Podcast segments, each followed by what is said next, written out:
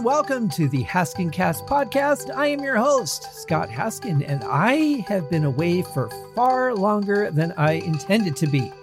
There are a lot of reasons, and I'm going to make a bunch of excuses too. Uh, finished the album. My Dreamscape album actually is uh, coming out on Bandcamp tomorrow. Uh, had some issues with my distributor. Not sure that I'm going to continue to release new things with them. I'm looking at some other options but uh, just kind of at the point where I've had it with their service. Um, maybe it's time to move on. So for now, the album will be available on my Bandcamp site. That uh, that link will be in the show notes, and uh, I'm really excited about it. It took uh, it took a while to get things together. Ran into some unexpected problems, but I was able to work through those. Then it just came down to the mixing and remixing and overthinking and mixing again to go back to the original mix that I had for the most part. And I did a whole video series on uh, the songs uh, called Behind the Song. There's a different video for each song on the album available on my YouTube channel. And, uh, you know, kind of had fun with it. It was nice to delve back into these songs. Some of these uh, are some of the earliest instrumentals I ever wrote, going back to 1995. And uh, that was around the time I got my first Korg sequencer. I had an X3, which was a 61 note, 16 track sequencer and uh, working with that and a four track that I bought from my friend Doug. And that's how I used to make music back then. Actually, I started with a Casio and uh, just did everything live and had to remember all of it. Uh, and now, uh, then I bought the sequencer and started working on that, which expanded the quality of the sounds as well as the vast number of sounds I had. I think with the Casio, I had like 16 sounds or something like that, and got into uh, hundreds with the the sequencer. Uh, but that's that was all in the beginning. And so uh, each video talks about the song, how it came to be, and uh, it was it was really fun strolling down some of those memories. So here's the the plan is working so far. I plan to release one new album and one old album every year until I've caught up with all the older albums. If I can get a third album done in the middle of that, great but I don't want to be away from the podcast too long. It's really tough to juggle all of these projects, and then I might get a work for hire that I have to do or want to do. So, uh, you know, it's really tough to balance everything. So, in working on the album, I tried to schedule some interviews, but the interviews kind of fell through. The timing wasn't good. So, I just kept going back to, okay, maybe I can do it this week. Okay, this week I should be able to do it. And then my guest would back out. So, it's uh, it's been a bumpy ride while I've been away working on the album. But now I've got a guest, and I have a guest lined up for next week, which is awesome. And uh, my other guests that I've been been working with, uh, that their projects are continually delayed due to COVID. I'm not sure how long they're going to continue to be delayed because if we're not looking at doing concerts until at least January, possibly spring of 2021. I don't think they're going to hold their albums back that long. So uh, hopefully some of those projects will come through as well, and we'll get those folks on the show. I've been in touch with their media people, and uh, things are looking good on those fronts. So uh, that's all pretty exciting. And uh, so the album's coming out. I'm excited about that. I've already got the concept for my next album, thanks to my wonderful graphic artist, Kelly at Outside the Box Photo. She does all my album covers. Love the cover she did for Dreamscape. Uh, the person that does my lettering is Rebecca Poole at dreams2media.com. And she does just a, a beautiful job with the fonts and the placement and the coloring. There's so much that goes into that. And uh, I'm so grateful to get the chance to work with both of them on, on these projects. And so uh, Kelly had sent me a photo that I thought, wow, this, I've been waiting to do a project it was one I wanted to do, but I just I, I just didn't find the right like maybe I should do it now. Maybe this isn't the right time. Uh, she sent me the photo. I'm like, all right, I'm pulling the trigger. That's the next album. So that album um, I will be working on starting in another week or so. Uh, I'm just finishing up some upgrades to the computer, which is part of the reason that I had to be careful of how I scheduled my interviews because the computer had to be offline for a good amount of time doing these upgrades. But uh, I'm almost done. I actually just have to install one more drive, back up another drive, and uh, and that's it. So I've upgraded all the storage and rearranged things and done backups of everything because I'm ridiculously anal like that. I don't want to lose anything I've worked on or anything that anyone else has worked on with me and uh, I'm a bit of an archivist when it comes to that. My my roommate in Denver, the one that suggested I buy a sequencer in the first place, calls me an archivist, and he's absolutely right. I'm I'm very ridiculous about my redundancy and backups. Uh, but I I learned having lost a track in a session one time to uh, just it's better to be ridiculous. And storage is not that expensive these days. It's uh, very affordable, not like it used to be. So uh, so that's all going on here. I think I think that's pretty much it. Oh, I did a uh, a video series on how I do my podcast. That is on my YouTube channel as well. Uh, I made a playlist of those videos, so I've got that one. I've got the one for the Dreamscape album. I I did a new opener for YouTube, and I think I think that's all the videos I've done. I'm I'm trying to get more comfortable in front of the camera. I don't like looking at myself, so it's it's hard to you know piece those videos together or even want to film them knowing that I'm going to have to look at myself on camera. So it's uh, it's something that I struggle with. But I you know you got to do it in in today's age. Video is very important. So uh, I I'm doing video, and uh, it's weird. I don't know how you guys feel about this, but you know I love loved music videos. I'm definitely a, a child of MTV, but I, I also feel like music is audio and it shouldn't be told visually. You should be able to visualize your own story. And that's a lot of what the songs on Dreamscape are about is visualizing your own story. So I I don't know. I, I love music videos, but I also love the idea of music just being audio. Even when I go to a concert, you're not seeing the story, you're just watching the band play. So that's different. But I mean, to have like a, a story play out like a movie, I don't know. I, I'm not so sure I'm a fan of that. But then when I think of a song like Dirty Creature by Split Enz from the 80s, like the video is so cool for that. How do you not want to see the video when you listen to the song? So I don't know. If you guys have an opinion on that, I'd love to hear it. You can write me at scott at scotthaskin.com. I would also love if you left a rating for me on whatever your Podbean listening device of choice is. Uh, iTunes is a, a, great place to leave reviews. The, that uh, I get a lot of listens off of iTunes. It's probably my number one uh, place that people listen to me on. So uh, that would be the best place to leave a review. But you know, anywhere that you have something to say is a great place to say it. So hopefully, I'll be able to see it and uh, I can appreciate whatever you had to say, whether you love it, whether you hate it. But if you hate it, why are you listening? That doesn't even make sense. So go figure. Anyway, my guest today, I'm so excited that we were able to uh, schedule again because if you guys remember, episode 99 featured my friend and fellow film composer Kevin Tye. And we had to cut our time short because we were having some technical issues trying to overthink the technology. So I thought, as I was listening back to that episode today, because I wanted to make sure I, I didn't, you know, I wasn't redundant in in my questions.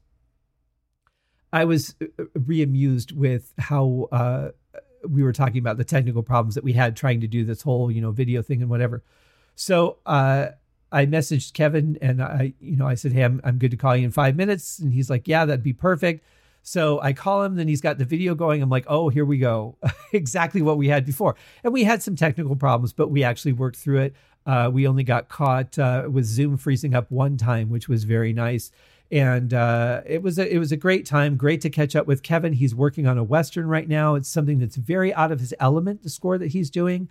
So it's really interesting to see people uh, pushing their their limits, pushing their abilities, expanding into new horizons because you never know what kind of things that might inspire you to create. And Kevin's doing a great job. Um, the the music on the trailer is fantastic. That that link is in the show notes, and uh, I definitely wish him and the crew uh, great success on this film. So instead of me telling you about Kevin, let's just talk to Kevin.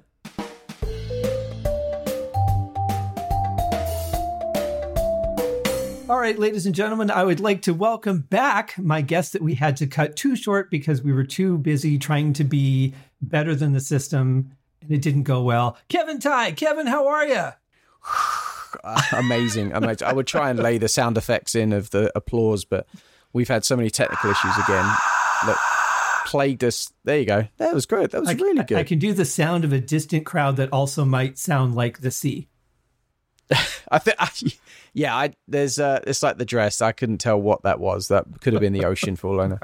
So how you been, man? Been doing good, man. So since since we last talked, I moved. You completely destroyed your studio and are rebuilding yeah, it. It's like a rage. whole different thing.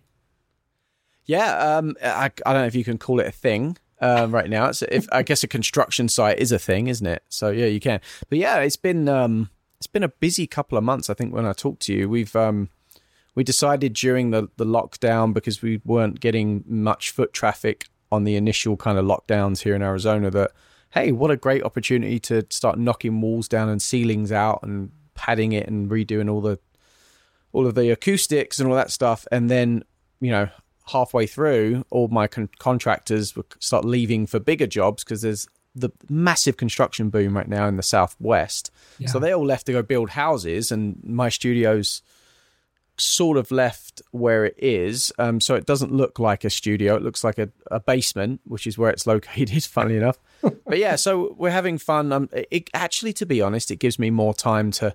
Why I haven't, you know, finished it, it gives me a good opportunity to see what I really want to do with the space. Like, I, I spent a good couple of weeks just with my speaker placement, and I've never really spent time doing that. And actually, it people tell you to do that, but it really helps. I've, I think I've found the sweet spot, which I've never had before. So oh, good. It, it's worth taking time, I think. And it, and that's going to change a little bit too as you put the diffusers in because the where it soaks up is going to change a little bit the way that the speaker sounds. So you may have to adjust a yep. little bit, but maybe you can put those diffusers in based on your speaker, your current speaker placement. Precisely, and and I know you and I, as we're recording this, just so uh, people know, we're we're on a Zoom session, so we can actually see each other as yes. well. Um, so Scott's looking at my derelict studio in the background, and all, all it's just it looks horrible. There's paint swatches on the back. There's bare walls with insulation that uh, shouldn't probably be uncovered. Uh, but it's it's okay. Yeah. They it can be, but you know the door's not on properly, and just everything's just not set up at all. It's kind of like what I would have pictured Frank Zappa's studio to look like, where it like yeah. nothing was really finished and it was just kind of haphazard. Yeah, exactly. And but again, it's given me that time to to sit and instead of rushing the finishes, which is what we're really waiting on right now. We're not waiting on the con, the, you know, the main. Well, the door, I guess, is probably pretty important, isn't it? But other than the door and a window, hey, who know who needs that in a studio anyway? But yeah, it's given me a chance to really sit down and say, okay, do I really want red fa- red fabric on that wall as well as above me and on the back wall? And, and what kind of stone finish do I want on my diffuser wall in the front of me? That you know, it's given me that little bit of time to to think a bit more about what I want this again space to be. I like that. And my whole thing is I forgot to move the TV out of the way of the background before I, I did the call with you because I didn't know we were doing video. Otherwise, I would have moved it. And I'm like, that's the biggest thing I have to be concerned about right now. Yeah. What, what what's on the what's on the TV? Oh, uh, nothing actually. It's uh, that's where I do my Wii Fit workout.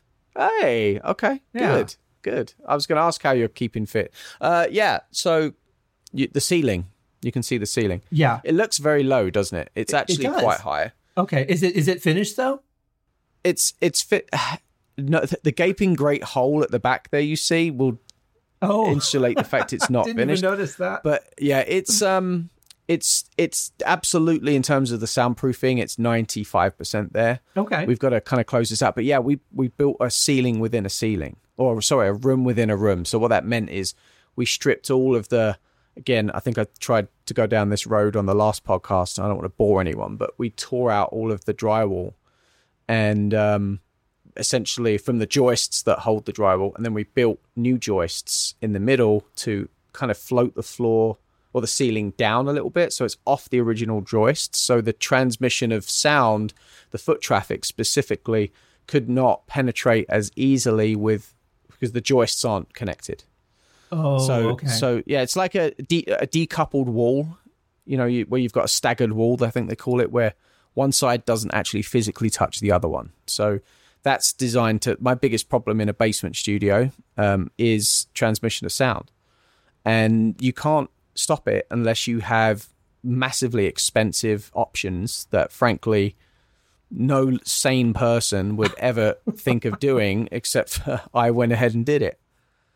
So, but it's been worth it, I think. I think that's why most studios are built to be studios as, op- as opposed to converting them. There's only so much that you can do with, with something that's pre existing, especially in a basement, because you're just stuck with whatever's there. You can't build around yeah. anything. You can't go further to the side. You're you're just where you are. yeah, you- are very limited in what you can do, um, unless again you get really, really freaky with a sledgehammer and uh, and a bunch of drywall and wood, which is what which I did. also could see you doing on a Saturday. Yeah, just, I, you know. I mean, I look, I, I spend so much time in here creating, but then I also spend so much time in here redesigning it, and I do it all the time. It's it's another way of kind of changing the like on a project. I'll like to change things, um, colors or pictures on the wall or whatever it is. You know, I'm doing a western right now, which we can talk about, but I wanted to have some kind of western theme stuff in here, but I didn't obviously. It's not ready to do that yet. But if let's say I do a sci-fi in the future, maybe I'll buy one of those star globes and put it in the Oh, corner yeah. Mhm. and and kind of you know that kind of stuff. It, it sounds really cheesy, but I find it really helps setting the mood. You could uh, you could bring in some dirt and some old creaky wood, and you know just make yourself a little. uh, what do you little mean bring in? area. That's what the studio is: dirt and creaky wood. That's basically what it looks like right now. Well, let me ask you. So, since you're not in a finished environment, and obviously that's weighing on you a little bit, you know, you you want it to be done. How is that affecting your work on the score? Because you're obviously very focused on getting the score done, but that's got to be, Yeah. you know, it, it's got to be weighing on you a little bit. Oh, absolutely. I mean, I I wanted it finished because I, um, you know, there's musicians that are coming in here to record. I've had to delay that because the acoustics just aren't there yet to have a, you know, I've got some flutter echo at points where it it's going to catch it and all this kind of acoustic noise that I can I can get rid of, but I need to have panels built. But in order to build the panels, I have to have the ceiling painted. In order before the ceiling gets painted, I have to finish the wall with the. br- It's you know it's all a knock on effect. So, um, I um, it it has impacted it. Uh, although surprisingly, most of it's been in the box writing anyway. Like I could be m- the more time that goes by, the more I'm like, I could literally be with a laptop on a beach and I could probably write this cue on the beach. Like mm-hmm. I could, I'm at that point where I, I literally, all, all I have now, when I got rid of all my equipment to pack it away before the demo, I really thought long and hard about what am I keeping? Am I going to put anything back in the studio? And I had this really elaborate desk that had all this kind of rack equipment that I don't really have. You know, I'm not planning on buying any more rack equipment. I'm more and more and more in the box these days. And I felt like, you know, I, I don't need to put anything much back in here. So finding I've got literally a mouse, a keyboard, my controller keyboard, and an interface is really all you need. And I and, and I can do most of the cue writing. In fact, that's all I used. I didn't use any synths. All my external synths are plugged away. And in reality, this synths aren't really a Western thing. At least I'm trying to keep it more traditional. So, um, but yeah, the you know we've been using uh, oh man some amazing like stuff um, from just uh, soft synths like the Romplers and stuff. The, the good ones, not the old kind of terrible ones, but the real good ones, and they've been amazing. Like honestly, it got to a point where I had a guitar, I had a violinist play in a piece, and then paid him for the piece, and realized it actually wasn't as good as the mock-up I'd done with the Spitfire stuff. Wow. So I so I, I ended up kind of th- and that doesn't work all the time and obviously maybe just the recording wasn't good but all that's what I'm getting to in a long ways it's it can all be in the box now so really I mean the studio for me has to be a a place of creation and no one wants to create in a building like this so it's important I get it finished and that will then allow me to you know get the score it, it won't stop me finishing the score that's what I guess I'm trying to say uh, because everything's in the box anyway. Um, I'm not worried about the violinist that's going to record in the middle of the room anyway because I'm closed miking her. Um, so yeah, it's not going to have a massive effect, but I just want to get it finished. Well, I think there's the psychological factor of, you know, you're working, you're in that room, and, and, and while you're working, your mind goes to, okay, but what am I going to put on that wall? Mm-hmm. Maybe I shouldn't do this. Wait a minute, I'm working on a score here, you know, because you want to get it done so bad. I could see that being a distraction. It's hugely distracting. I mean, that you you what you just said right then is probably the number other than going to the fridge for food. Um, it, the the number one thing that stops me from you know getting on with work is watching videos on YouTube about studio builds. You know, and, and that kind of thing. On maybe someone's done something somewhere where I'm like, oh, I could change the design because I'm at the level. You know, I haven't finished the thing. Like the analogy I'll give is if you're building a PC and then you're waiting on components because maybe Intel are going to announce the next chip, and so you wait, and then six months later you're ready to buy, but yet in three months they're going to release another chip. That your system is never built because you're constantly waiting for the next thing. So at some point, I have to just decide on what color that baffle is going to be.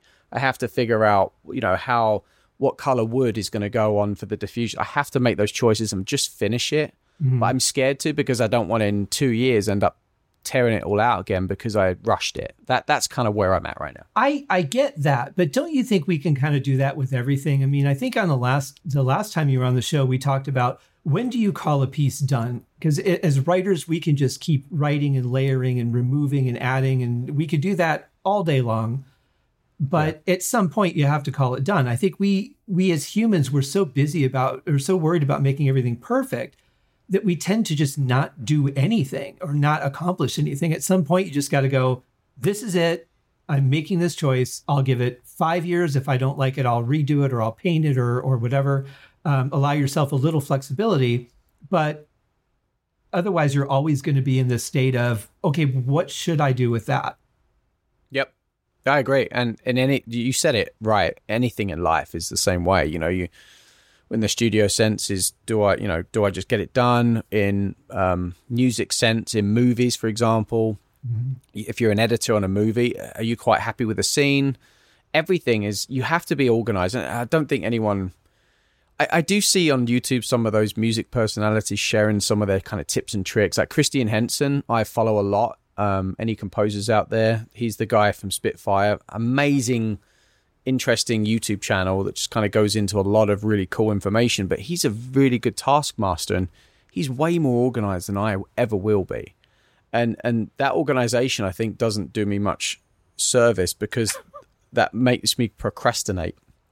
And so and, and so that procrastination may be I didn't finish my studio or I'm not going to finish this cue until I get something else on it and I sit on it and I never actually get that something else on it and it forever sits on my hard drive, you know, and doesn't come out. So it's important to make deadlines, I think, is what I'm driving here. And yeah. I'm very bad at it, evidently, but I think it's something that we should all have, you know. I think the difference is is that you're you're bad at meeting deadlines for yourself that aren't make or break. But if you're doing a film score, if you have to be up 3 days in a row, you're going to get that film done. Yeah, I mean that's it's kind of contentious right now with the project I'm doing because the the the post production phase of this um should never be shorter than the shooting phase on you know in terms of the cinematography phase. Mm-hmm. Um, so in other words, if you're if you spend two weeks on set shooting a movie, your post production phase should not be anything less than that. In fact, it should be two or three times that time. Right. Well, we have a very aggressive turnaround time on this project, which we knew about. We knew that there's momentum that want we want to carry us into. You know, look, there's there's companies chomping at the bit to just get their content created. Some companies are finding ways to make content. So everyone's trying to satisfy the the appetite for for the lack of content that we have out there right now. So but content creators are frantically trying to create that content because people are willing to consume it right now. They're bored. They've seen all the shows, they've seen all the, the Netflix documentaries or whatever it is. So I think people are just really clambering for content, and we have a really good piece of content that we want to get out the door as quickly as possible. But it has to be, and this comes back to the when is it done? And so this is an interesting one because I fear that if you rush a project, the sorry with a project yes you can procrastinate and it takes longer but you can also it can also be underdone and you can rush it and actually wish that you'd spent more time on it and wish you'd delayed it more because things for whatever reason things change you may have an idea for a cue that you had you don't have anymore because you had to deliver the film a week ago you know so it's it's a balance of trying to like hey, we, have got to get this done. We have to finish this stuff, but we don't want to just churn stuff out that's not any good. That that's well, yeah. And the funny thing is, I get what you mean about momentum, but it's like this lockdown, as we're looking at it right now, is not going to be ending anytime soon. they're not even right. looking at booking concerts until at least January of 2021. And most of them are saying mm-hmm. spring before we're going to start having shows again. So it's like yep. people are going to be watching the content. So unless you have a contract that says if you don't give it to us by this date, we're going to drop it, hold it back a couple of weeks if it's going to be that much better for it. Do you want to rush crap out or do you want to hold it back a little bit and give something that's that people are going to go, wow, I like the film these people made. I want to see what they do next. Yeah, exactly. And no one wants to to uh, and you know, luckily the people I work with they recognize that we should absolutely not rush it, but they're very key to draw, you know, to to make sure that if we're not keeping one eye on the momentum that momentum drags very quickly. As we've seen i think unfortunately a lot of the, the, the producers i'm working with have seen multiple projects that they've been involved in never see the light of day like we talked about last time. I mean there's projects that i wish i you know wish came would come out because there's great work that people did some amazing things and for whatever reason it's not out. Mm-hmm. and it's frustrating. And so uh, they don't want that to fall into the same trap. So I get it. I do get it, but life's about managing expectations. You know? It is. That's that's very true. And and I feel that because I've worked on a couple of projects that were, in my opinion, some of my best work as a film composer that no one will ever see. Yeah. You know, I mean, in, in some cases, filmmakers or people involved have passed away. Others are just like, yeah, I'm just not ready to show that yet. Moved on. Yeah. Yeah. It, it's so frustrating. I, I reserve the right now to any. I think we touched upon this last time, but we'll go over it again. It's been a while. I when I get hired for a project, I retain 100% rights to that music. Mm-hmm. Period. I won't unless I get a, a, very generous buyout offer for music, which I have. I've I've worked for hire. I will retain the ownership to that music because look, if if I work hard on a track or, or a movie or whatever it is, and it doesn't come out and the track record is not good, um, unfortunately for me, then hey, I own the rights to the music. I'll go sell it. I'll use them as production music. I will do something else with that music where it, that is not tied up with some awful production sob story from the producers on why their movie is not currently out on Amazon Prime, um, which is what the promise was. So that that for me is a learning curve that I I now forcibly do in all of my agreements. And if there's a project that, um, you know, it makes it more cheaper for clients to go and go the production music route instead of hiring me, then fine, that, that's okay. Um, but you know, you know what you get with with uh, with a custom piece of music. You can tailor it still. It's you know, it's not like I won't work with the director or the producer on the spec and the brief and, and mold it to what they need, but I will ultimately retain the rights to it in case things happen. And they get, you know, exclusive use of it for, for the production and that kind of thing. So it's amicable. It's, everyone's happy with it. It's cheaper mm-hmm. than, than buying the music, but it just makes it, it's a little bit of safety net for everyone involved, I think. And I would imagine if it was something that by some twist of fate did get picked up by Amazon Prime or Netflix, obviously you're going to say, okay, well, now that these circumstances have changed. Now we need to renegotiate the music. I do have 100% of the rights, but Netflix isn't going to accept it without the music. So now we Correct. have to talk. Yep. I mean, obviously, you're open to that possibility. Yep. I mean, eh, it, we're in a gig economy. So, really, I mean, there's some agreements I've made for, for the, and when I say gig economy, it's the Fiverrs, it's the, um, you know, sites like that where you can go and find a cellist in Czechoslovakia, oh, sorry, Yugoslavia, Czechoslovakia. um, I am good at geography, I promise. Um, but yeah, that's, and you can go and get it for $60, you know, and they can do a piece for you quickly. And the agreement is, you know, you can use it for whatever you want. Mm-hmm. So in a gig economy, it's important to be over, very flexible with with compensation in many forms. Some of the work in my studio was a trade in services for work I'd done um, on on a project, mm-hmm. and and that was amicable. It made sense to do it that way. So, in this time of kind of you, you know unknowns, you need to be the most flexible you can with with remuneration, in i.e., how you're paid.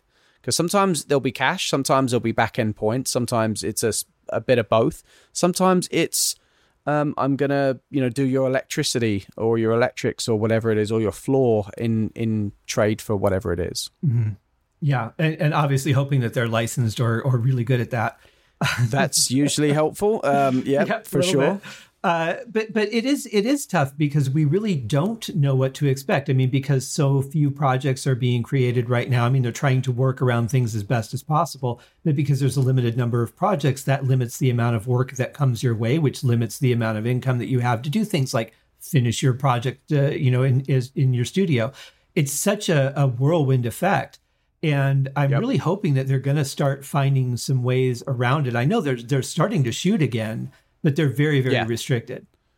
they're, they're in- incredibly restricted and i'll tell you that um, some of the big productions that the the pr- production i'm involved in is a sag production and we have delays because they have to adhere to the new rules and so we're not allowed to shoot certain things uh, which luckily for you know for me has given me a res- a respite from finishing certain things because i know that we've still got to shoot stuff when when the screen act screen actors guild allows um you know their actors to to be on sets again. Um, but yeah, it, there's I mean it content's coming. There'll be a wave of content, and I think, like I said, people want to be poised for that consumption of that content. People are hungry for new things and, and new exciting things, and I think one of the benefits of a lack of content is maybe made people see what else is out there and realize what's really good and what's really not. And and and and certainly it's given an opportunity for things that wouldn't have been seen had they not been stuck inside their house for 3 months like Tiger King. Tiger King was was kind of one of those shows where it probably would have found an audience but would it have found such a following and such an audience had it not been for the fact that there were so many people bored out their minds and they wanted to watch something that they hadn't seen before. Right. That and the fact that so many series that we were waiting to see, like Haunting of Hill House or Stranger Things, are not going to be coming out on time. So now Right. there's those binges aren't going to happen for a while. So now there's like, okay, well, I'll just see what else is. Maybe I'll give this a chance. And, Exactly. And you'll use like I found a weird rash of uh, movies on Netflix that seem to be completely overdubbed and Yeah, yeah, fairly that. well. They they look fairly good if you're if you're following the There, there is a ton of Asian, like Indian, um, Chinese films out there that, are, from a production standpoint, look very good. Yeah. Um, stories are a little bit different because they're obviously for those markets. But I mean, a redubbing session, you you think about that.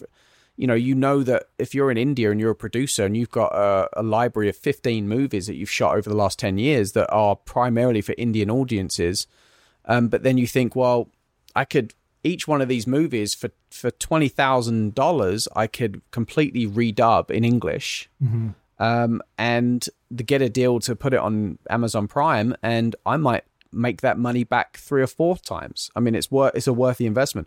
So yeah, there's a lot of I've have noticed the same thing. A lot of these kind of shows, you're like, wow, that was that really did that really get made this summer? But what they are is they're repackaged movies from four or five years ago that were not for this audience, you know, in the US domestically, but have been repackaged, so they are now. it's just it, at first it was kind of a, a little unsettling because you know you and i we do adr we do those kind of sessions and so when you see it and it's not exactly perfect you once you know what's happening once you know that that's a dubbed voice it's kind of hard to watch the rest of the movie and uh, it usually takes me like a good at least half of the movie to get past that and then i can enjoy the ending Yeah.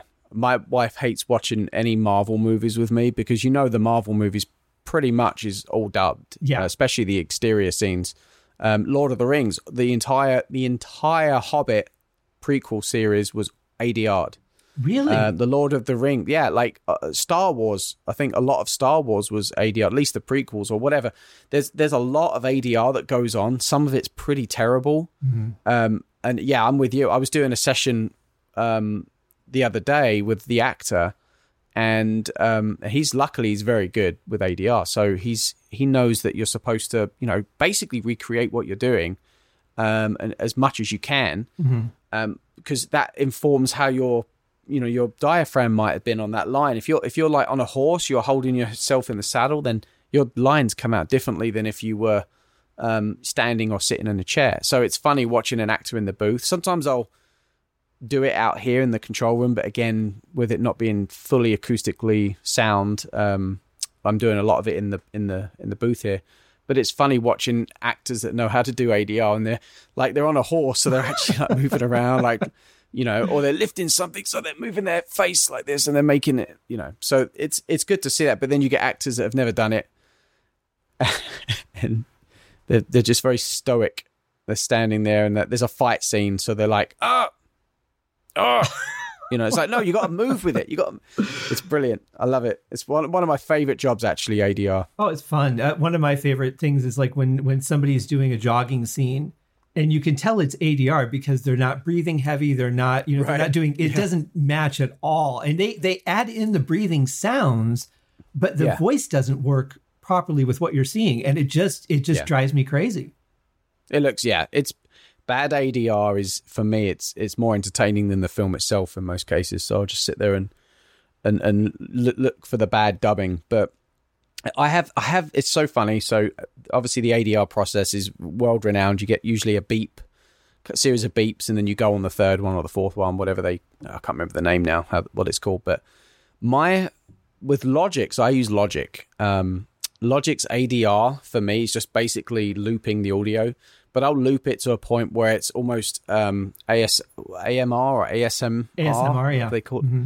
ASMR, where you're, it's almost you're going into a trance because you're replicating the words. I've built whole sentences out of almost two or three words at a time mm-hmm. with this approach, and I don't even need software usually to sync it. It's usually almost perfect without the need. But then I'll use something like um, uh, what's that soft? What's that software? It's called um, Synchro Arts uh, VocAlign. Oh yeah. Mm-hmm. Uh, I use VocAlign just to help put it into the pocket, you know, um, for the last 10, 15%. But yeah, most of the time, it's it's a really once you get the actor used to it, um, it's fun. I love ADR.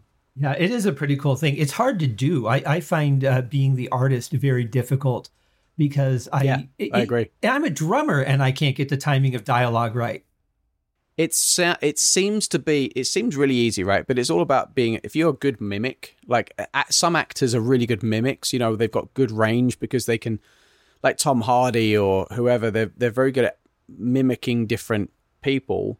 So something like adr is easy because you're already halfway there with your ability to mimic. But if you're mm. not that kind of actor um i find like i'm not that kind of actor when i when i act. And i i'm very I'm very bad at it for that reason. I'm not good at kind of emulating what I do, even though I tell the when I'm the engineer on the other side of the class.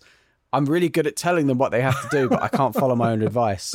Yeah, I, I, am pretty much the same way. There's a reason I'm not an actor. But in this western, yeah, yeah. I've seen the trailer, and the cinematography is fantastic. the The shoot is fantastic. I love the music you did for the trailer. But is it is it challenging because you're an actor in this too, and you're scoring scenes that you're watching yourself in? That seems like it would be weird to me. It is weird because I hate watching myself, um, but not for that reason. Uh, I, that's a different thing. Um, I it's weird because I don't want it to suck. So I I tr- I, I, I will admit it. I, I will spend more time on the scenes that I'm in if I'm in a production because you know I do I act as well. So obviously there's some productions where I'm doing the music as well or the sound whatever. Um, but yeah I just generally speaking I, do, I want it to be a really cool scene. Like there's a scene in the movie that I'm working on right now where one of the lead actors is, is boxing. So if you think about the Sherlock movie with uh, Robert Downey Jr. doing that boxing you know it's it's very stylized very much like that and the music is kind of similar as well. I wanted that kind of uh, Irish jig type folk folky type feel to it. But I'm in the scene as well, so I'm like, oh, it just it just doesn't it works, but it. I was like, the theme I came up with for the main character doesn't suit the character I play, so I have I can't ch- I can't use it there. So so I spent a long time figuring out like what I wanted to do. Um, and and then I ended up making it work where I, I had the theme playing on a different part of the thing, but it was interwoven into some kind of weird thing that suited the character I was playing. But yeah, anyway, long story short, not to get too deep into that particular part, but it's um it's definitely harder because I'll I will want it to not suck as much as the other stuff I'm doing. well, I can certainly appreciate that. But uh, yeah. this this kind of music is something that you really haven't. You, I I've never heard you no. do Irish music before. No, I've never. I mean, that's the challenge, right? It's I'm I'm my background is electronic music. I was a I'm a EDM if you want to call it the more modern term, but dance music was what I grew up on, electronic dance music um, from the 90s specifically, but you know, 80s as well, like new wave. So to do a score that's like everything's sampled instruments, there's no synthesized stuff other than maybe a few bass notes here and there and a few stinger sound effects for kind of good measure in certain places. I've never done one and I, you know, I can't play an instrument. I can't play a piano. I obviously I can, you know, from ear, but I'm not a gifted musician in the sense of picking up a guitar and playing it. I, that's I do everything by ear, and it takes me longer because if I knew how to play a guitar, maybe it wouldn't take me 20 minutes to do something because I'd know how to do it on a guitar. Same with a piano. But you know what? It makes me write differently as a result, I find anyway. So I find myself emulating a certain style, but then I have my own style with it. And I probably have repetitions more so than someone that was more classically trained. But it doesn't matter. Music in a film is, is about is about underscoring what's going on on the screen. You shouldn't ever overpower it unless it's a you know a chase or something. Right. And we've got those we've got those score we've got those cues in this film. That's what I'm I'm really proud of the work I've done so far, and I'm hoping that you know people who watch it will will actually say, you know what, this is this was decent. Mm-hmm. We're not trying to you know win win awards with it. Certainly be nice, but we're just trying to say, wow, this is a this is a good for a western. And there are a bunch on Netflix and Amazon Prime. Most of them are just not very good. This one was good. Um, so I hope the score adds to that and kind of and that's the goal is to the score needs to enhance what's going on on screen and to do the Irish stuff, it for me that's why I wanted to do the score. It's a challenge. It, it was like I've never done this before. Again, I've just stated I can't play an instrument, so nothing's natural to me. Everything is from a new perspective, and and that's kind of exciting. Like I, I would love to do more of these type of movies. Like if I could do a Viking film now, knowing mm. the sounds I can get out of these things. I mean, I could do a medieval. Like I'm very much looking forward to exploring more of these organic things. It sounds weird that I've been so close minded with electronics and I haven't had a chance to expand with all these stringed instruments, you know. Well, I, you you stick to the things that you're most comfortable with, especially when you're working under deadlines. It's like, here's what I know I can do. I've got two weeks to do this score. This is what I'm going to build it on as my foundation, right? And then maybe you'll add one little thing or, or two little things that you're not comfortable with, but you're going to stick to basically what you know but that's what I love about film is to to get a, a, western which doesn't fit into the EDM world at all, unless it's it, it's nope. like a steampunk kind of thing.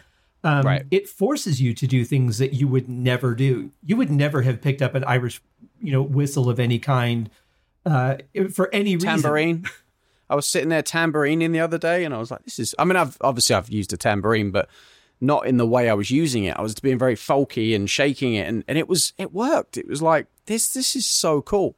And I've never played in a band, so I immediately I know this sounds crazy that I'm saying these things and I'm I call myself a composer, but hey, you know, uh, it, they all come in different shapes and sizes. True. But uh, I I um I was playing this, you know, this this tambourine. I'm like, I've never been in a band, been on stage before. This is kind of cool.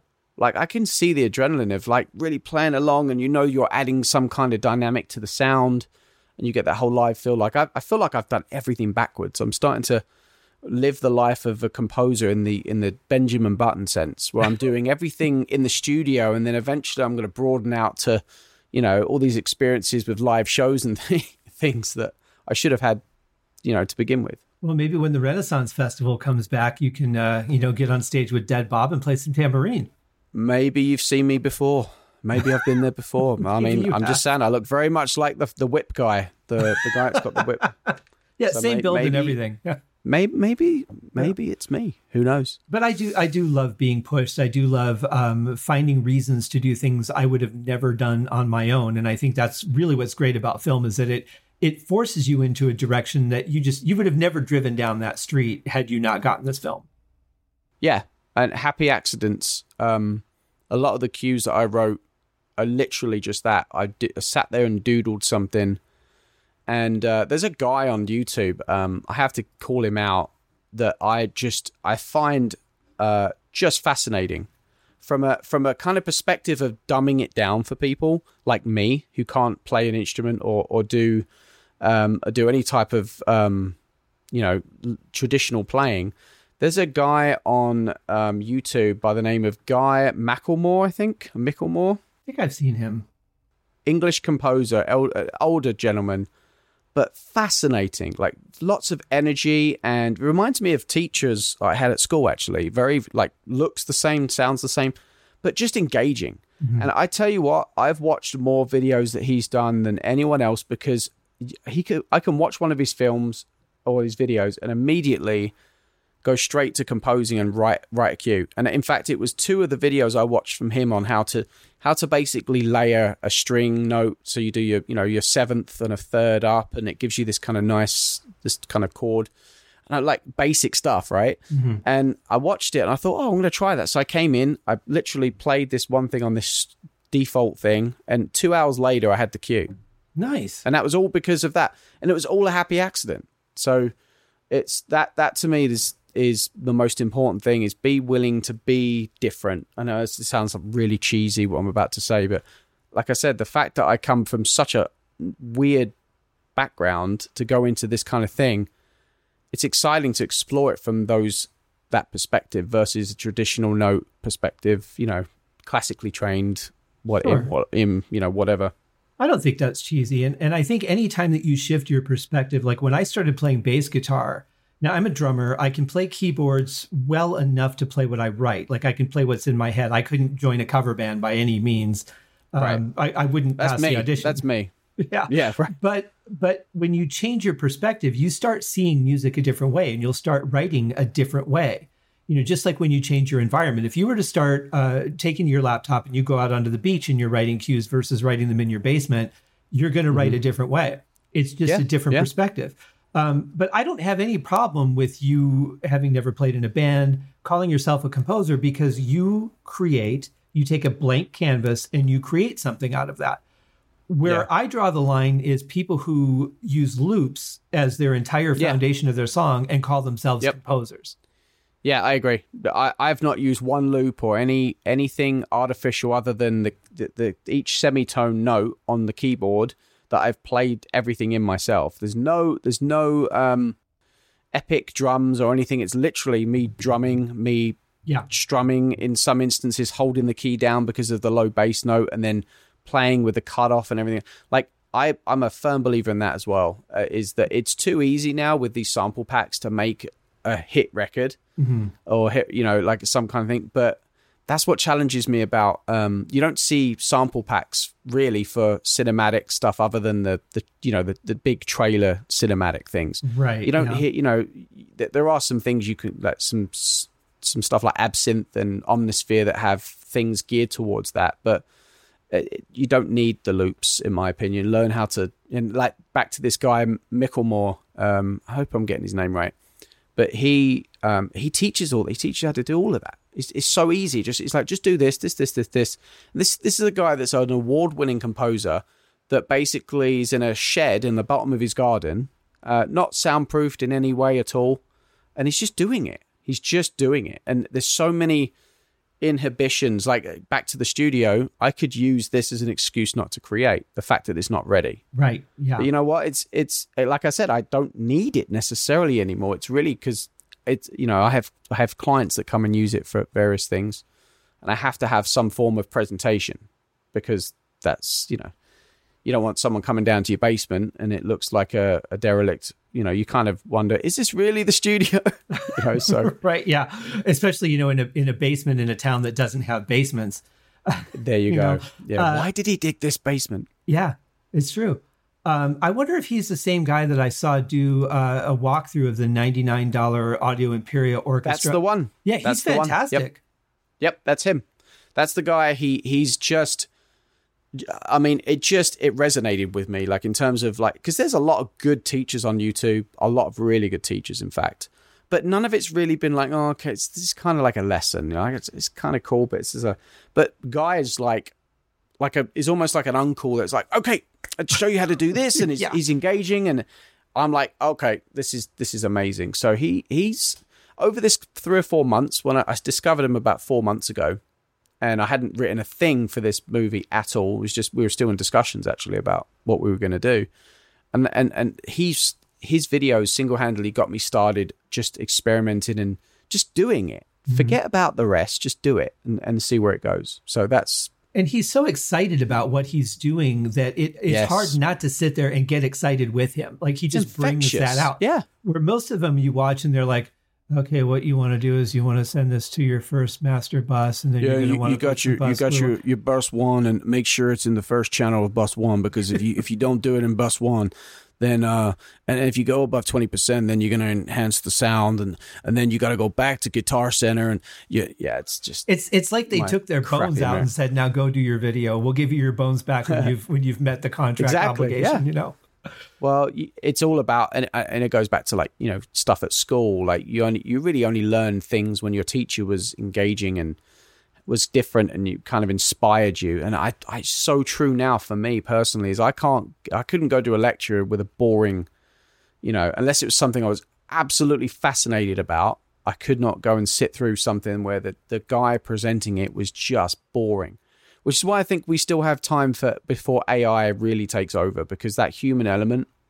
uh, I mean, anyone can get access to a PDF for a lesson, but it's how you learn it, how you retain that knowledge, and for me, the way into my my heart, but no, into my brain is through is through someone who's really engaging. Well, I'll, I'll give you a perfect example that backs that up. When I was in fifth grade, I started in band and I had my little drum pad and my Rubank Elementary Method book that, that every drummer starts out with in fifth grade. And I, I loved it. And my instructor, uh, he was retiring that year. And so he said, I'm going to talk to your teacher because I really see some potential in you. I'm going to see if I can get you out of class for an hour twice a week so I can go through all the rudiments with you that you that you wouldn't learn until next year. And my teacher w- went for it, and so twice a week I went to the office and I sat there with my drum pad. He taught me all the rudiments, which was amazing. And I'm so Yeah. glad he did because the next year the guy that took his spot was just god awful. He was aggressive. He was angry. You wanted to leave the lesson, yeah. yeah, but that And I quit. I quit My- because I didn't want to. I, I wasn't learning anything. I wasn't sad, excited yeah. anymore. You know. that's that's it. My my daughter was in the photography class at school, and she's just been a photography nut for a while. And and about two months in, she's really just didn't care for it anymore. I said, "Why?" She said, oh, "It's it's okay. It's boring. It's not what I thought it was." Uh, But it could be. You know what I mean? It could be what you thought it was. It's just this lame teacher that's really not got a heart in it. And I'm not, you know, blaming the teacher. She's got to teach what she's got to teach, but you can make you can make it fun for the kids. You know, at least make it interesting. Yeah, and make it fun for yourself. If you don't want to be there, then you've got to step up and do something to make it more enjoyable because you're not going to get out of it. Absolutely, it can be as fun as you want it to be. Like you could you could take any subject you like, and you can make all right. Maybe not math. Maybe you can't make math fun. Let's just be frank and honest with ourselves. Coming from But a you can- musician, Yeah, yeah, yeah. It's like uh, so my wife talks bills with me or, or math. I just I just zone out. I'm just oh, okay. You've lost me. You've lost me. But yeah, you you can you can take r- relative. I mean, learning that you know you want as a drummer you want to drum. You don't want Yeah. to learn the things. But the fact that he was able to get you, um, you know, interested in, um, you know, in the rudiments of it, where it probably wouldn't have grabbed you otherwise. You know what I mean? Like you probably wouldn't have got what you've got had you not had that. So I I I agree hundred percent. yeah, and and it just goes to show if you're going to invest in a teacher, you know, it's one thing when you're in school and you have your one choice. I can either do it with this person or not do it at all. But when you have the ability to do it outside of that, especially now, because you can do Zoom lessons with people, you can do Yeah. you know you can do uh, you know like uh, the master classes uh, all Yep. kinds of different avenues to learn pick somebody that's going to excite you yeah, what we're doing right now could be a lesson. Mm-hmm. I mean, I we could literally, you know, stop recording this and start talking about some of the plugins I've got and say, hey, you know, Scott, check this one out. It does this, this, this. Oh, I don't know how I use that. Or okay, here we go. Or RX. You know, I'm not very good with RX. Mm-hmm. I know you're pretty a wizard at it. So that get you get by as a wizard. I mean, you're you're a pretty a decent wizard. You're a conjurer of magic with RX. So RX is for the, those that those everyone knows what RX is in the film community, but it cleans audio. It's like a audio cleaner. right yeah I just reversed the words. That's all I did there. yeah Um, but yeah, it's it's it's um. What was I talking about now? We were talking about how everything could be a lesson Yes, every, yeah, but we could be doing it right now. Um, but the technology's there. You're, you're absolutely and right. I think those theories can really expand into all facets of life. And and I always go back to do you know the, about the Seattle fish market? um, no. So these people literally all day, all they do is work in a fish market. They're unloading fish off trucks, they're selling fish, they're wrapping fish up. Sucky job, but it's a very busy fish market. So what they've done is they've decided that they were going to make it fun.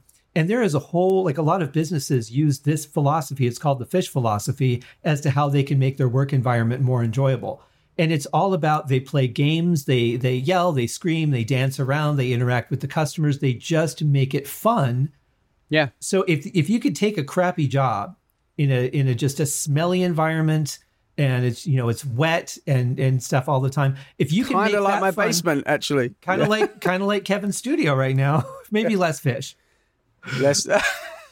Uh, I do like my fish down here. That's that's to be honest. well, I, do can't like see the whole down- thing, so I and the and, Yeah, and it's, Zoom isn't scratch and sniff I yet. mean, uh, yeah, yeah, yeah, not yet. No, I've had, I've actually, funnily enough, with so my wife and I, um, to take a detour quickly. My um, wife and I decided one of the, one of the the features of trying to get out of this rut that we're all going through is to try and get out once in a while. Whether it's you know obviously social distancing as best as possible, Sure. but we went for a hike to Sedona, which um, hadn't been for a while, and it was amazing, beautiful. We had a great hike, got there early, went to the the shops, and anyone who's been to Sedona, um, it's got this really nice kind of new age type vibe about it.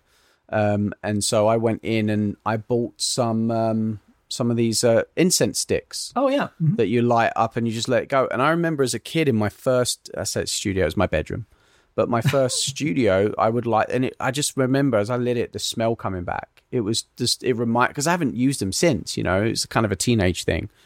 But I, I know studios, some studios use it, and it just, it made the place kind of feel different. It was great. So Yeah. there's a new thing. I'm going to definitely preach the, the benefits of uh, incense sticks for sure. Now, I will say that if you've got a vocalist coming in uh, or somebody doing ADR, you might not want to use that as much Yes, just because it's going to dry out the Yep. room. Uh, but uh, it just like mood lighting, like a lot of people put LED light strips around the studio so that they can change the mood. Um, Yep. incense will do that too because our, our sense of smell is is very much like the visual. Anything that stimulates mood can be correct create effective. creativity and you know i i don't know anyone's stance on on marijuana um but it's for me it's i find not me personally but i find i don't allow it in here just because of the equipment but Mm-hmm. anybody that uh, you know has partaken before they've come into the studio obviously advocating for uber and anywhere else you know i'm not advocating for any kind of driving under the influence here but if i find that those people it unlocks a creative area for them and and that's another way that pe- you know people like to kind of enhance a, a way of creativity that maybe would make them think differently versus how they would normally do something That's that's very true. Um, I I've done some engineering sessions where they would go outside and get high and then come in and play for Yes. a couple of hours and and that. Um, But now, of course, you can do edibles. Yes, correct. Yep, a lot of people do. Um, I I mean, I, I, I won't ad- advocate for any one type, but I obviously tell people if you can take it without smelling out the area down here, then that, go for it. Well, yeah, because you're you're in a basement in an enclosed area, and that Correct. smell is pungent and does Yes, not go away easily. No, no, and, and it's very difficult to get it out. So I want to make sure that you know it's if they're going to do that, it's you know, it's it's. I'm not anti marijuana by any sense, but if it helps them, great. But please don't smell out the uh, the studio that's already having struggles with odors because it's. Uh, I'm just joking. It's not. Well, and that's that's one thing. Like when I used to walk up and down the strip, was there's a lot of clouds of marijuana smoke, and, and Oh, it, yeah. it is very. Uh, I I hate that smell. I don't mind Yeah. people doing it. Do what you want. You're not hurting anybody. But um, Right. I, I just hate being around that smell. I'm like, there are so many other options now. Yes. You, you know. Yeah. To- Go for one of totally. I mean, go exactly. Do, do something that's not going to leave a, a trace of of you know what you've just lit up in in here. Right. but yeah, it's it's it's definitely you know I, I you know not to stay on the, the subject of marijuana, but I have to you know with the the the mix of marijuana with like let's say hip hop, it's it's almost like a it's like having a what's the equivocal for for eighties rock? It's like having hairspray. Yeah. It's like it's Yeah. one and the same. If you if you aren't or or leopard skin pants or something like if you don't have them on in the 80s and you're a a, a rock big hair rock star, you aren't a big, big 80s rock star. And so the the marijuana with the hip hop crowd that I I you, you know use the studio it's almost synonymous with it and it's almost like they have this part of the culture of it it's very interesting for me to to watch but You, you would almost think that when you buy a hip hop CD, they would spray it with something so that you get the experience on the listener end. Yeah. You know, exactly right yeah But yeah I wanted to ask you. I, uh, you know, when I, uh, I've got an album that actually comes out tomorrow. As this is released on Wednesday, it comes out on Thursday. oh congrats And man So thanks. Um, you know, there's all the marketing and everything that goes on with it. And I don't typically watch movies very often, but I'll have them on while I'm doing non-creative things. And Yes. uh, the other night I had on Sucker Punch, which I've never Hmm. seen before. It's on Netflix right good. now. good movie yeah it's it's uh Zack Snyder I think right It is, yeah. There are parts of that movie that are just so difficult to watch because of the whole, you know, over sexualization and the danger that Yes. these, these women are in in the story. But man, that soundtrack was unbelievable. Yeah, there's. I'm gonna have to remember again, but I think I, I think one of the tracks on there was one of my favorite bands, if I remember. So I'm gonna, I'm gonna check and see They did who was uh, on there because They did a version of uh, White Rabbit, which was Yep, uh, okay, yep. fantastic. Uh, Sweet Dreams are, are made of this. that's the one I'm thinking of, the Sweet Dreams remix. Yeah, White Rabbits. Um, if if the credits read right, Emily Browning actually sang that, yes, correct. which is Yep, great. Sweet Dreams. And it was very slowed down. It was very because this was what 2011, yeah, Yeah. 2011. So this was a very kind of still in the realm of 300, um, you know, slow, ultra slow, 60 frames per second or 120 frames per second, kind of real slow mo action scenes type thing. And that was a whole thing. I love that whole look, that whole, that whole stylized view. Um, I'm actually really excited that Zack Snyder. I'm not a big Marvel or DC fan at all Yeah. but I'm really excited. Zack Snyder's coming to do his his own cut of the the Batman the um the what's it called film the it uh, uh, Batman versus Superman? no the uh the, the what's the DC superheroes um what's it called uh I'm not sure. remember. it's it's basically like the Avengers but DC's Avengers Right. Yeah. um it's I can't believe I'm forgetting it but it's um so no not Suicide Squad uh I'll think of it in a minute but I'm really excited because he he apparently he he's a very stylized um which I actually have a point to make about this. I did want to talk about this, so I'm glad we're on this. Oh, good. He did 300 too, didn't he? He did, yeah, and he, he those so movies for me, and I'll have a, the reason I wanted to bring this up is I saw a movie too not too recently, but it, I I just can't stop talking about it, and I'll I'll explain why in a second. But it comes back to this whole stylized thing, and like I I love when I go to the movies, I want to see. I want experiences. I want to see something I've not maybe seen before and hear before at the same time. Sucker Punch is one of those movies like 300 where I'm like, oh man, that's cool. You know, these ninja, these girls and going into this massive tall ninja and this big robot. Like it was a, it was just cool. And so I love anything like that. And I, um, Zack Snyder's a very, um, very big, um, proponent of that kind of stylized view. He's almost a cinematographer as well as a director. You know, he he has the he doesn't just go to the cinematographer and say, right, I want this, just kind of figure it out. He's actually like there with the camera figuring it all out as well. Very Right, hands on. no one could understand what he would be talking about unless that's he true, did it but- himself. but unless he did it himself, but but it works. Like look at 300 with some of the action setups that they did. Like right now, it's probably not as modern, but back then it was like groundbreaking. And so um, the um, the the whole Zack Snyder thing brought me on to the the other point, which was so the movie I watched the other day was um, uh, the Elton John movie Oh, okay. with uh, Taron Egerton. Have you seen it? I haven't seen it yet. It was uh, it's called um, why is my brain going to mush today. I know. Tell me about it. So it was called Rocket Man. Oh, yeah. So it was the uh, Rocket Man movie. Um, what told the story of kind of a very stylized, un completely probably untrue, maybe some half truths, and it was just completely embellished. But that's what I wanted to see. I didn't care about Elton John's real life. Like I, I didn't care to sit through like a History Channel thing on on um, Rocket Man, and I felt like I did what I. that did happen a little bit with We Will Rock You or the Queen biopic one, um, whatever that was called. I think that's the that's kind of the fear is how how much of it would just be basically a documentary that looks like a movie versus a, a story yeah, based on yeah, like and this it- is the character that's based on somebody you know, but it's not really him, but it's kind of him. Yeah, and, uh, but there's there was just with with the with the We Will Rock You or again whatever the Queen one's called. Mm-hmm. It just felt like it was it was a biopic, and it was yeah there was drama and it was very movie like, but there was it was they're almost trying to pay too much attention to what did what t-shirt was he wearing when he did that, and does oh. does the actor look like Freddie Mercury? Does everyone look like their parts? And it was cool for its thing, but Rocket Man for me was like this sent this this attack on the senses. There was setups in this film where I'm I just felt it. Like I was like, it looks cool, it sounds cool, and it's just something I've never really seen before. And um, the the director Dexter Fletcher is a British director. He he did a lot of um, he, he's done a lot of TV work where he's very stylized in that. And I, I love that. I'm finding myself leaning towards directors that just will throw as much as they can at me at my senses. Not Michael Bay like like explosions and stuff because that's easy to do. Right. But something's just it says something. It makes a statement that's new and it's engaging and it's like you talk about it afterwards. So I say go see Rocket Man if or or see it on Amazon Prime or whatever.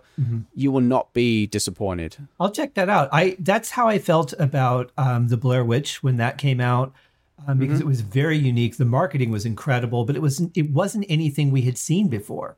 It wasn't Correct, just yeah. another slasher horror movie. And same with the Human Centipede. There has never been any movie ever No. like that. And that's that's very much the same for me. I want I, I've seen Star Wars. I've watched the Facts of Life. I've you know I, I've experienced all these things growing up. My Yeah. senses are numb to that all now. Yeah, it's it's just not as cool as it was before. Like there was a when 300 came out, there was a bunch of 300 type rip-offs like Spartacus and Right. you know all this kind of stuff, which were cool. Again, the t- the TV show Spartacus, not the movie, but the TV show Spartacus was great for what it was. It was like um, it was just there's just I don't know. I, I I just like to be, I guess my senses tingled by um something different because I just But you know, whenever we come up with with something new, we have to run it into the ground, right? So you take that, uh, Totally. You know, Yeah. that when when Cher came out with uh, "Do You Believe in Life After Love?" believe and in an auto tune. Just yeah, yeah, yeah. everybody started Everyone's- doing that, and then the same with that. Uh, you know, they would freeze frame, and then they would pan the camera around everybody being frozen.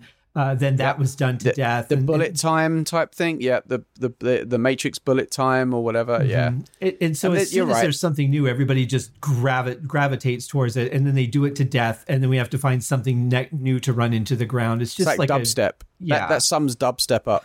you know, it's a, this new fresh take on electronic gen- genres that could have been there for a while and it just burnt out because everybody was doing it and it was just done to death and people just sick and tired of it. Well, it's like every time there's something new that gains any momentum, people just see cash cow and I've got to get in before other people do, and then you just get a Yeah. flood of it.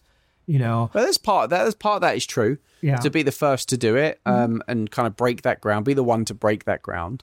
but that's that's the position. Like you got to be the guy that that creates it. You can't be the follower. There's only going to be Yeah. a handful of followers that are going to really cash in, and then it's just going to die. Right, right. You know? Agreed. Totally agree. But I before we go, I want to talk to you about uh, a project because we didn't get to talk about this last time. I want to talk about the project that you and I did together, which I had so much fun with, uh, under the name of the Magic Cube. Oh yeah, okay. That's well, that's still out there. That's um, Yeah. yeah. You helped me record the vocals on that. That's right. I remember. And you did a vocal on it. That's I right. did a Oh, vocal wow. on it. Yeah. So yeah, that's uh, that's that's kind of my EDM cinematic side project that has been dormant for a while. I always get the urge to kind of. I have two like alter ego. Actually, I have three. That's hang on. Maybe there's four. I have a bunch of alter. I can never decide what mood I'm in at the time. So whether it fits my, you know, angry EDM phase, then I'll put it under one kind of moniker. If it's a chilled kind of vibey thing, it'll go under another. And if it's kind of a hybrid of the two, then it'll go under my London Social Club uh moniker. So there's there's a ton of stuff. But yeah, you helped me with the with the Magic Cube um uh Legion. I think it was called Legion. Yeah, because we did uh, we did music. the ADR sessions at my studio. Uh, our, We our did, dear friend yep. Sarah Lavelle came over and did her voice, and Uh, it's it's really catchy stuff though. You know, it's really energetic, really catchy, but then it had some really good emotional parts in it. I thought it was a really well-rounded EP. Yeah, yeah. it- I'll look back. So the name Starfighter. Starfighter, Again, that's right, My yeah. own, my own, um, my own stuff. So it's a six-track um, EP that I did. Uh, it was like this um, back in 2013. It was this futuristic kind of like dystopian story, and I wrote a whole kind of symphony EP on it. And there's like some really, I'm really proud of some of the tracks. I, I will say, as an engineer, I listen back and I'm like, oh, I could have so used that plugin that I've got right now on this. Like, I, I wish I had it. That it's like de-essers. I didn't own a de-esser at the time, and there was some de-essing that that I think I would have preferred to do. But you know, I, I may remaster it. That's an option as well. I could remaster it and put it out. But There you go. Well, yeah, I mean, if I had uh, Instant Dialogue Cleaner by Audionamix, which I use on every podcast now, like that would have taken me 10 Yeah. seconds to export to you. And I have to check that one out. That one, I hear a lot of, about that one. It's yeah, it's um, that will have to be on my shopping list because I I've got all of the cool stuff, but that one I hear a lot, and, and I hear it from people that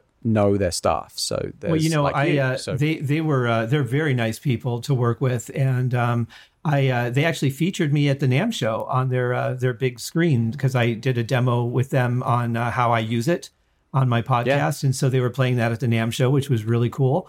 Um, Oh, that's cool. But I did a uh, a video series recently on how I do my podcast, and I did a, a video just on IDC, which is on YouTube. yeah, I'll, I'll then send me the link. I know I'm I think I'm subscribed to you, but I if not, I should be. I will be. Yeah, I think I think for the ADR stuff, I think it, it's. Uh, I'm sure you're getting a pretty clean sound out of the booth, but for any hiss, any Yeah. anything like that'll just take it right out. It's amazing. my issue is not so much um it, it's the age old problem of mixing it back in like my, with with i with isot i need to sit down and actually learn rx and again i don't want to get too geeky with what it does but my my big issue is once i've got the nice clean dialogue it it doesn't matter if you use the same mic again you're never going to make it sound the same just it is what it is That's right.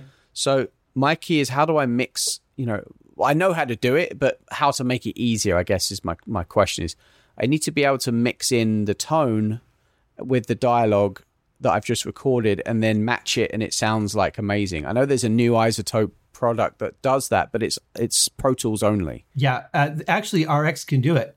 Uh, they have what's called an EQ match.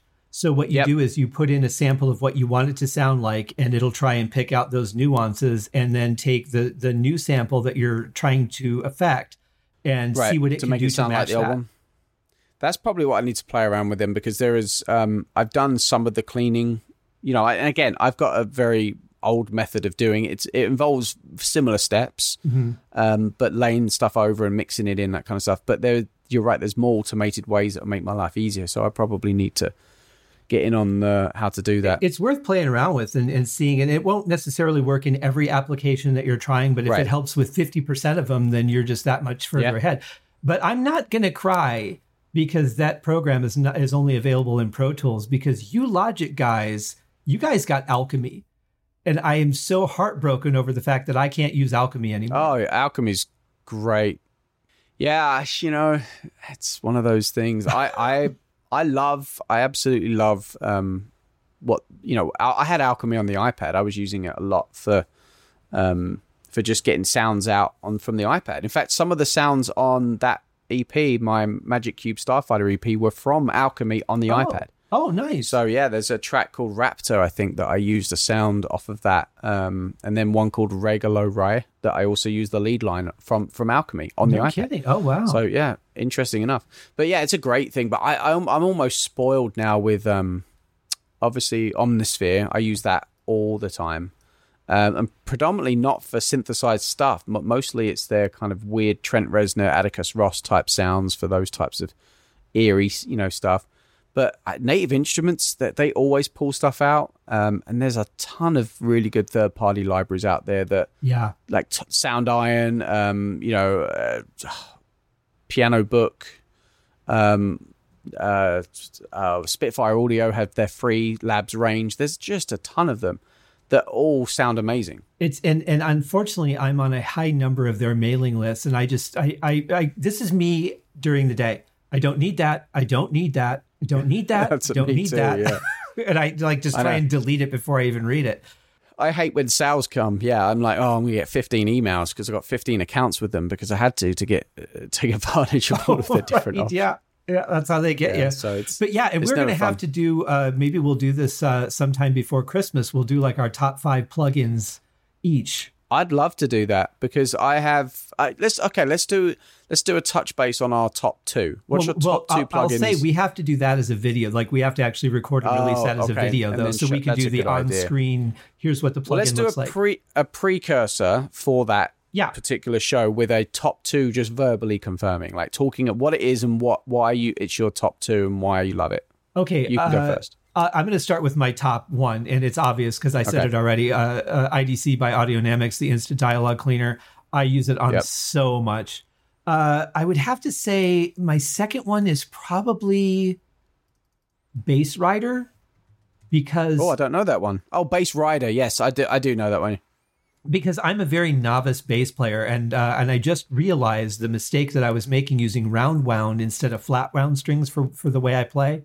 Um, Yeah. So my my volumes are very inconsistent because I'm such a, a a beginner player, and so with Bass Rider you can just take it and smooth all that out so that it's I've I've you know I've got Vocal Rider and I'll I'll use it um sparingly on certain things, but typically I I mean I I don't do I mean I'll let the automation write and then I'll print it and I'm done. Like that yeah. typically it helps me, you know, get into that spot. So what's your second favorite then? Uh, well, that was the second, um, but I'll Oh, uh, sorry, third, third, third. I'm sorry. See, I told you math is not fun. right. Math no, isn't fun. there's too many people. numbers. Um, Exactly. there's a it, it's kind of cheating because it's a it's a cakewalk plugin that's exclusive to uh, cakewalk owners that uh, that Yeah. came before BandLab bought them, and it's just there there are a series of plugins called Sonta, Sonitus, and they're you know basic compressor, basic uh, EQ, basic limiter, but I use them all the time because they're just I just dial it up and go. Love it. Yeah, Love it. How about you? So I would say my number one, and it's pre- predominantly because of um, the dialogue side of things and cleaning and stuff. Um, I use a this um, amazing plugin called Soothe, I've heard of that. which is a yeah. It's there's there's Soothe two, which is the new one, but it's literally a plugin that you put on a vocal chain. Let's say you've got some sibilance build up or some just not very nice frequencies that just instead of cutting on the EQ, you put this. Uh, it's very similar to BX refinement. If you if you know what refinement is, it's a again it does the same thing. It just looks at harsh frequencies on the typical range, assesses what they are, and then it just dips. And and, it, and I literally Right. just put the plugin on and leave it, and it takes away all of that harshness, all that digital harsh, harshness on on recorded audio. Not that I record here, but that's recorded in other places. That when I'm mixing, I'll deharsh it using Soothe. That for me is is it's a, it's just such a time waste it's waster time saver. so Soothe Two is my number one right now. My second, oh, that's hard because there's so. I mean, God, we'll have to wait for the top ten maybe. But I I'd say right now it's probably um, uh, EchoBoy by Soundtoys. That is a cool plugin. It's amazing. It's got some really cool algorithms and delays and stuff that I'll um, I used the other day actually on a gunshot sound effect. I had to emulate a you know a reverb or sorry an echo in a valley. Um, so I used it to kind of help create that. Um, but I also use design uh, delay designer from Logic, which is another stock plugin. But this dude, there's we're spoiled. I know everyone says it, but there are so many cool plugins out there that you know we we we don't want for anything nowadays, really. Well, I, yeah, that's true, and uh, and we talked about this last time how we just keep buying them anyway. But I, Exactly. uh, I I did something very similar to you when you uh, rearranged your studio. You said, you know, I don't really need this rat gear anymore. I don't really do this. This I can put away because I don't need it right now. When I moved, uh, I, I did kind of the same thing that you did. I looked at all this equipment that I'm that I have that I've been dragging around. I'm like, what do I really need? So, you know, I can get rid of my outboard EQ. I can get rid of my outboard uh, 16 channel mixer. I just got a little six channel Mackie um, just just for recording Yeah. keyboards and stuff. Onyx or Xenyx. Everything Yeah. else plugs directly into my audio interface now. So I can start getting rid of all this stuff. I don't need to lug it around anymore. Why do I have it? Ge- Gearslutz is full of old middle-aged men that are pissed off at the youth who have their laptops because the youth have spent maybe 5% of the total cost on equipment that the older people do and don't have to sit there justifying why they've got this big, you know, API 48 channel mixer that's essentially a coffee stand. Right. Um, you know, and, and I see that a lot. And don't get me wrong, it looks cool as shit to have. Uh, excuse my French. Um, it looks it looks cool. Oh, no. Can we complete that one, please? right. um, but um, if we have, um, you know, you have this really nice desk, um, and then all this outboard, it looks great. All these lights, Sure. like Chris Lord-Alge's studio, like it looks amazing. yeah. But I bet he doesn't use it all. It's all it, and what the the the you know a lot of people go there because it looks good. You know, that's uh, honestly that's what it is. That so yeah, I, I um you should always spring clean where you need to. Like there's there's definitely it doesn't having all that stuff will just give me a, a headache. You know, because I know I've got to patch it and I need a patch bay, and then if I get a patch bay, then do I should I be getting the Nutrix cables or or the bet? You know, it's like no, it's just simplified. No one's writing music; they're too busy rewiring studios, and that's not what this is about. Yeah, exactly. Exactly. And you can't really do a video on that anyway. But you're you're absolutely Precisely. right. And and it's it's one of those things where you have to go is there something I need this for? Like I have a, a Sony DPS uh, V55 effects rack that I got Yep. Almost right when it came out because it was the brand new technology. It was amazing. And I'm keeping it for one effect I need on a vocal track when I re-release a song. Yep. And as soon as I've done that, it. I don't need it anymore.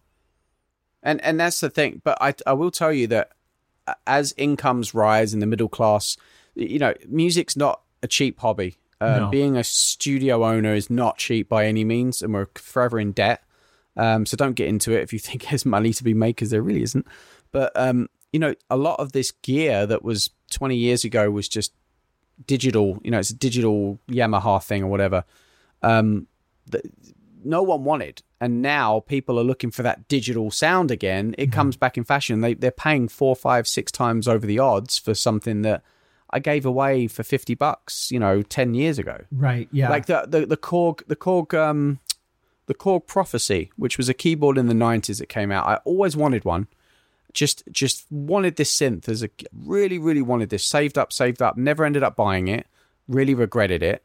So I went to go buy one. I'm thinking they're probably pretty cheap. Some dude wanted like fifteen hundred dollars for it, and it was a four hundred dollar synth. You know, and because people because it's, it's rare like the now. old cars because it well because it's rare, but also guys like me, um, who couldn't afford it when they were younger, can now probably afford it, Mm-hmm. and so it's driven the price up. So, but th- this has nothing to do with being able to make music and finish music. This is purely to because we get bored and we want to maybe we want a nice shiny synth in the corner. We'll probably never use it for maybe one note, just like your Sony example. Right. But uh, by heck, it'd look good in the corner, you know. So so we're Yep. spending money on. Well, and, and to further that point, uh, I, at least three times a year, I look at native instruments and I look at those wonderful little, uh, like the track pads and stuff that they have that can do all these different colors and they really look Mm-hmm. Yep. cool. And I'm like, I own two of them. we'll see And then, actually, sorry, I own four of them. four of them. But I Yeah. cannot justify purchasing one because I would never use it for anything. I just want it because it looks cool. I started buying it because I wanted it because it looked cool. Then I was like, this is just an extravagance that I don't need to have. And then I was like, you know what? No, if I'm going to buy it, I'm going to learn it. So I did. I figured out what I'm not great with it, but I'll, I figured out how to do what I need to make the keys correspond with the certain things. And it's a bit of a pain in the butt, if I'm honest. It really is. Mm-hmm. And not everything works out the box with it. But yeah, I mean, I figured if I'm going to do that, um, I'll have um, I'll have to learn it because the great thing about getting rid of a bunch of equipment is you have a much smaller selection, and so you should learn it because you should have you should know five pieces very well versus have twenty pieces and only know five percent of them well. You know, Very So true. It's kind of what you should we should do. And for most people, that's going to be Kontakt, play. Yep. you know, That's it. Those are going to be their, basically a- along their their five pieces of gear. Precisely. I agree. Kontakt is always up there for sure. Oh yeah. Well, I mean, it's it's really like it's it's the foundation of just about everything now. So many people release libraries on it, whether they're part of the official. You know, you can add them into the main port, or you have to go through the Or file the system. files. Yeah. Yep. But but I mean, it's it's an endless amount of things that are available for it. And, and honestly, of all the purchases I've made, that has to be one of the best. Yeah, I agree wholeheartedly. Native Instruments Complete was by and large probably the best investment outside of the computer and Logic and those things because it has everything in it and and Yeah. and it's decent. Most of it's decent. Do you do the uh, the ultimate upgrade every year? Not every year. I haven't done it. I think I own nine or eight. I think I haven't updated dated it since then. Okay. Um, but I probably I was waiting to eleven. I think it's up to eleven now, isn't it? Uh, 12. Where, where, where- so, oh, so I'm I own ten. That's what I own. I own Oh, okay. ten for sure. So you'd still get Um, the so I'm a couple of versions. Yeah, I still get the upgrade price, um, and it is ultimate, so I can get the ultimate package. Right. Here's the funny thing I, I realized last night is that I have five different bass guitars and only really one playable regular guitar in Kontakt in ultimate and i'm like that that really seems in, un, out of balance to me It is a little bit. I'll be honest. It's I have a couple of the strum ones that are pretty good. I mean, they're Mm-hmm. you could tell they're, you know, they're um not authentic. But if you put them underneath something, just to give it that rhythm, it's it you can't tell. You really. I mean, they're real instruments that that's not synthesized in any way other than it's you know recorded. right well i just did a uh, i did a master class with steve morse the guitar player from deep purple and dixie dregs and, and all that. I just did that a couple weeks ago. And uh, we were talking about one of the things that that he plays in a song called uh, birds of prey where he's doing these very long sustained notes. And he said well i really can't sustain a note that long on my guitar. So what i do is i actually just hit it again but i do it on the kick or on the snare where that So you don't hear the gets twang, yeah. buried. Yep. exactly. Yep, yep. I've and I I've watched similar things with uh, orchestral samples where sometimes the clat that the the the gong, or whatever the the cymbals or whatever, you actually position them just slightly ahead of the click, the the the the a kick drum or or the hit or the downbeat, um, because it just it gives that chance to really hit properly. So if you have it on the grid. Exactly lined up with a kick drum, it, it doesn't have as much impact as if it was just offset slightly to the left by a few few notches, and it it does work. So Oh yeah, sure. it's it's one of the only percussion things I absolutely never quantize because it, it will lock it into the wrong position. You you have to just move it where it feels right.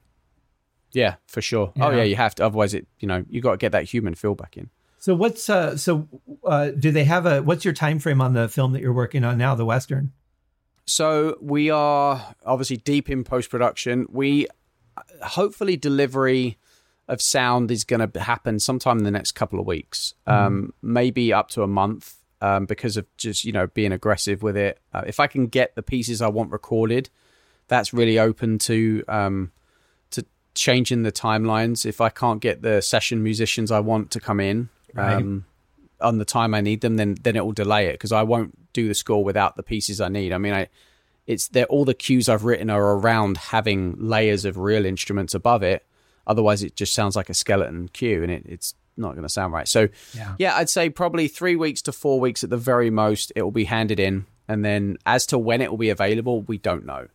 Um, and we're hoping that there'll be a, a video on demand. We we do have an offer to do a, a theatre run, a limited theatre run, and Oh. I think fifty theatres.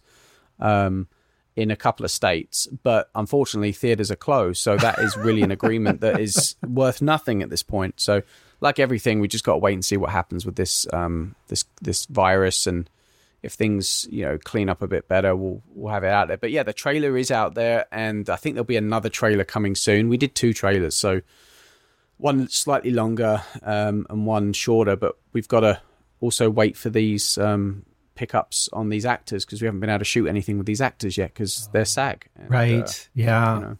Yeah, and I'll We're all put the, uh, the link to the trailer in the show notes too because it's uh, it's definitely worth taking some time to watch. Like I said, the cinematography is beautiful. I love the music that you wrote for the trailer. I'm not a big western fan by any stretch of the imagination. I could I could never watch another western again and be happy. But I want to see this film because it really looks like they did a, such a good job making the trailer interesting instead of just saying, you know, here's the three hits we need to put action on, and here's when we need to have the love story. And they didn't follow that Yeah. formula. They just said this is a good story. he cut it to the track I wrote. So that that trailer piece, um, he he he gave me a rough cut, and then I wrote the song, and he kind of tidied it up along with what I did. Okay. But yeah, it was it was really supposed to be unconventional, more traditional in the sense, not not this kind of like you know, typical stuff you see, whether you cut to black and it stays on black for three seconds. And, it, you know, there are some of that because, of course, that's the modern thing, but Sure. not as much as some of these other uh, movies have. But yeah, I mean, I'd love people to, you know, keep on top of when it's coming out. We're going to, we'll be proud of it. It'll be, it's a lot of work right now. We're in the, you know, we're in the period of where we hate it and we just don't want nothing to do with it because it's just taking up every waking minute. But Yeah. when it is done, I think it'll be something we'll be proud of. So I think so. I get that way with every project I do. I mean, by the time that I'm done with the writing phase, I don't want to mix it because I'm sick of hearing those Yeah. songs, you know, and then, then you got to mix it and then you got to master it. It just, there's, it's endless until you're done. it's endless until you're done and you're the only one doing it and you've got your self-doubt and the critique and all this stuff that comes with it so yeah it's again ladies and gents don't get into this as a profession you will not Yeah. be It's- happy you- i'm just joking you, of course You've got to be passionate about this. If you're willing to put up with all the things that we put up with to do what we do, there's got to be some strong passion that keeps you doing it. Otherwise, you could take that money, pay cash for a Yep. house, you know? totally oh easy twice over at this point i think Yeah. i've got to run as well Yeah, so i will um i will uh this has been great let's do a touch base every couple of months this is Yeah, I'd um, love to. It's always great to talk to you. It's uh, it's good to see you guys are uh, up and running and that you're able to proceed with the film during all of this insanity. I, I not through choice, I think, but it does show that you can find an excuse to not do anything, and this just teaches you that uh, you know really it's your own your your own worst enemy when it comes to having the the fortitude to go and do something, and that's that's what I'm learning. I'll, I'll wrap it up with this. I think that this whole thing is an opportunity to find out who we are as individuals. You could be the kind of individual that just complains about not being able to go outside. yes, I miss this, Yep. I miss that. Or you could be the kind of person that says, you know what? I've always wanted to learn baking. This is a great time to take some classes and learn how to That do is it. exactly how people should be looking at this. Is there's too much air? It's it's comfortable to feel to join the the choruses of despair, isn't it? It's it's easy to do that, but Mm-hmm. Yeah. it's harder to turn it around and go against the grain. So you know what? I'm going to use this for for positivity, and it comes all the way back full circle to that point I made in the very beginning about organization. About I'm very poor at organizing, but I'm learning to be good because getting stuff done is all about organization. So Absolutely. You can't have one without the other. Well, keep us posted on the score. Good luck on the film. Uh, thanks so much for taking some time to, to hang out and, and talk again. It's always a pleasure, my friend. you got it. Thanks, Scott. You bet. What a great guy. You know, he's got such a great outlook on things. He's definitely got a, a good grip on life, and I think he takes advantage of great opportunities that are afforded to us. And, and he's right. You know, this is a time that we should be looking at what we can do to better ourselves, to better our position, to increase our knowledge, our skills. Uh, you can sit here and complain about what you don't have, or you can enjoy all these wonderful things that we do have at our fingertips, which is always my suggestion. So, thank you guys for uh, listening to another episode of the Haskincast podcast. I will be back next week with another lovely guest, and I wish you guys a safe and wonderful time. Take care, and we'll see you soon.